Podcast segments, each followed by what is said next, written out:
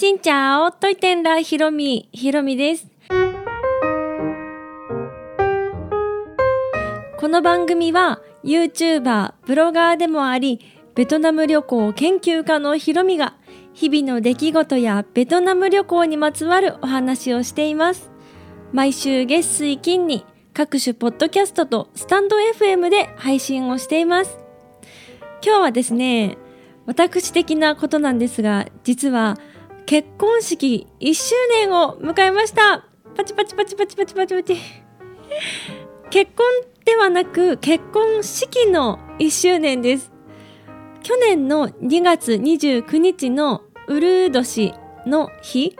に結婚式をしたので、まあね、今年はその2月29日がないので、お祝いするときは2月28日と3月1日の2日間、去年から決めていたことなんです。その年に29日がなかったら、その前後の2日間をお祝いしようって決めていたので、なんか2倍お祝いできる感じの今日は3月1日ということで、お祝いの2日目です。入籍したのはもう少し前なんですが、まあね、式の1周年という節目で、この1年を振り返ってみると、本当になんだろうな、大変なこともいろいろね、コロナとかでいろいろありましたが、まあ、プラスな面で言うと、とても夫婦でいる時間が多かったので、それは良かったことなのかなと思います。これだけね、お家にこもるっていう生活をしたことが、私自身もなくって、多分旦那さんもないんじゃないかな。うん、割と現場に行って、で、お仕事するっていうスタイルをお互いしていたので、それが本当にね全くなくなった感じでお家で2人で過ごす時間が多くってそれはそれで楽しい時間が過ごせてあっという間な1年だったかなと思います。改めて結婚生活を振り返ってみますとお付き合いするっていうことと結婚するっていうのはだいぶね違いますね。あの私ねニュアンスっていうかこう こんな感じっていう雰囲気の表現になってしまうんですがなんかお付き合いしてる時より結婚した時の方がなんか相手を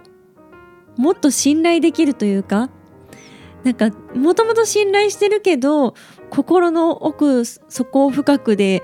こう安心感があるっていうのがね結構ね大きいなと思いました。お付き合いをしている時にそんなに不安だったかと言われたら全然不安な感じではなかったんですがやっぱり結婚をすると相手がもっともっと近い存在になってもちろん家族になるわけですしまあね私たちだけの問題じゃなくって家族と家族が一つになるというなんか、まあ、責任もねあることはあるんですがまあなんかそれ以上にこう何心の距離が近くなれるっていうのがあってまたね今回こういう時期に結婚をしたのでより夫婦の時間が増えてもっともっと近くなれたのかなと思います。私の中ではなんかまだまだ新婚生活といった感じなんですが新婚っていつまでが新婚かねわからないですね。そろそろ新婚卒業かもしれない。でも自分が新婚だと思っていたらきっとねこう新婚だと思うのでこの新婚のフレッシュな爽やかな気持ちを忘れずにこれからも行きたいですね。改めて結婚生活を振り返ってみますともう生活のスタイルがガラッと変わりますね。一人でいることと二人で一緒にいることってこんなにこう自分の生活もそうですし気持ちも変わるのかといった驚きや発見もありました。そしてこの間発表させていただきましたが赤ちゃんを授かることができましてこれも結婚と同じぐらい大きな変化かなと思います。で私たちがね結婚してから本当にすぐ自粛が始まったのでもう一緒にいる時間が増えた分こう楽しいこともあり悲しいことも一緒に共有できてで私のね YouTube チャンネルだとかそういったものも一緒に頑張ろうと同じ目標を持てて時間を過ごせたっていうのも大きいかなと思います。あと私は結婚する前というかお付き合いする前ぐらいなのかな結構ねお金遣いが荒い時期があったんですなんかストレス発散するためにこう結構お金使う時期とかもあって結構物をね買うとか食べ物買うっていうのが好きだったんですけど一緒に暮らすようになってこれはまあ一緒に暮らして結婚したからということなのか、まあ、旦那さんがそういうタイプの人間だからなのかちょっとわからないんですがあんまりこう無駄なお金を使わなくなりました。まあ今までが無駄だったかって言ったかちょっとわかんないですがでもなんかちょっと家庭的になったのかな？いやわからんけどなんかそんな感じで 個人的なねそんな変化もありつつあと結婚した時に一番大きな変化は名字が変わることですね。名字が変わるといろんな手続きがねあの変更しなければならなくって未だにちょっと変更できてないのとか多分忘れてるのもね結構あるんですがそういうたんびに本人確認とかがちょっと面倒くさくなっちゃったりとか、うん、あとなんか役所に届け出る時もちゃんとこう説明しなきゃいけなかったりとか銀行とかクレジットカードももちろん変えなければいけないですしあとパスポートも変えに行きました。名字の変更と本籍地のね変更してそれだけで6000円ぐらいね取られちゃって。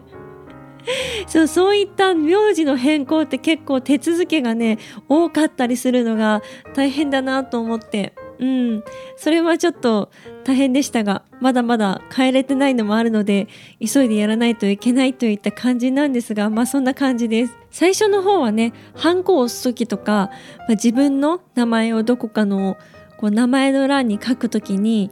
思わず旧姓の方で書いちゃっていたんですがなんかこう徐々に徐々にねこう新しい名字を書いていってそれでその書くたんびにあ私名前変わったんだっていう実感がじわじわできてきてうん結婚しての大きな大きな変化だと思っていたんですが意外とすぐ私には馴染んだようです。結婚するともう変化がたくさんあってその中でも私はもう心の支えといいますか相手がいてくれるだけで安心感があるっていうのが一番大きい変化だったかなと思います。特にねこの自粛期間お家にこもる時間が多かった分これを一人で過ごしてたらどうなってたんだろうってゾワゾワしちゃいます。結婚式も終わって本当にすぐに自粛の期間が始まって少し時期がずれていたら本当に結婚式も挙げれなかったかもしれないぐらいだったので本当にギリギリだったんです。まあその後にね自粛が始まって、まあ、今も自粛みたいなものでもう1年間自粛が続いちゃった感じですね。そんな中たくさんの方がコロナ怖いなっていう思いを抱かれていたりあと亡くなった方ももちろんいらっしゃいますし医療従事者の方はね毎日毎日人の命を助けようと頑張ってくださって決していい一年と思えない方もいらっしゃるかと思います。私もねそんな不安も抱えながらですが、まあ、そんな中でも前向きに何かできないかなと思っていた時にこういうラジオも始めることができてまた YouTube の方もね頑張って旅ができない状況だけどこう旅に行きたい人たちに旅に行った気分にもなってほしいしそういったちょっとでも明るい気持ちになってもらえるようなものを届けれたらなと思って動画作りを頑張ることもできました結婚2年目となりますが自分自身どんな未来が待っているのか今からドキドキワクワクしていますということで今日は結婚生活1年目を振り返るということをお話をしました。このラジオでは毎週月水金各種ポッドキャストとスタンド FM にて配信をしています。私の日々の出来事やベトナム旅行に関して、また皆さんからいただいたレターに関してもお答えしています。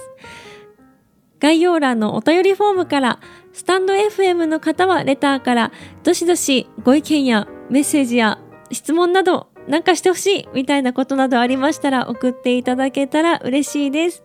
それではまた次の配信でお会いしましょう。変がプライ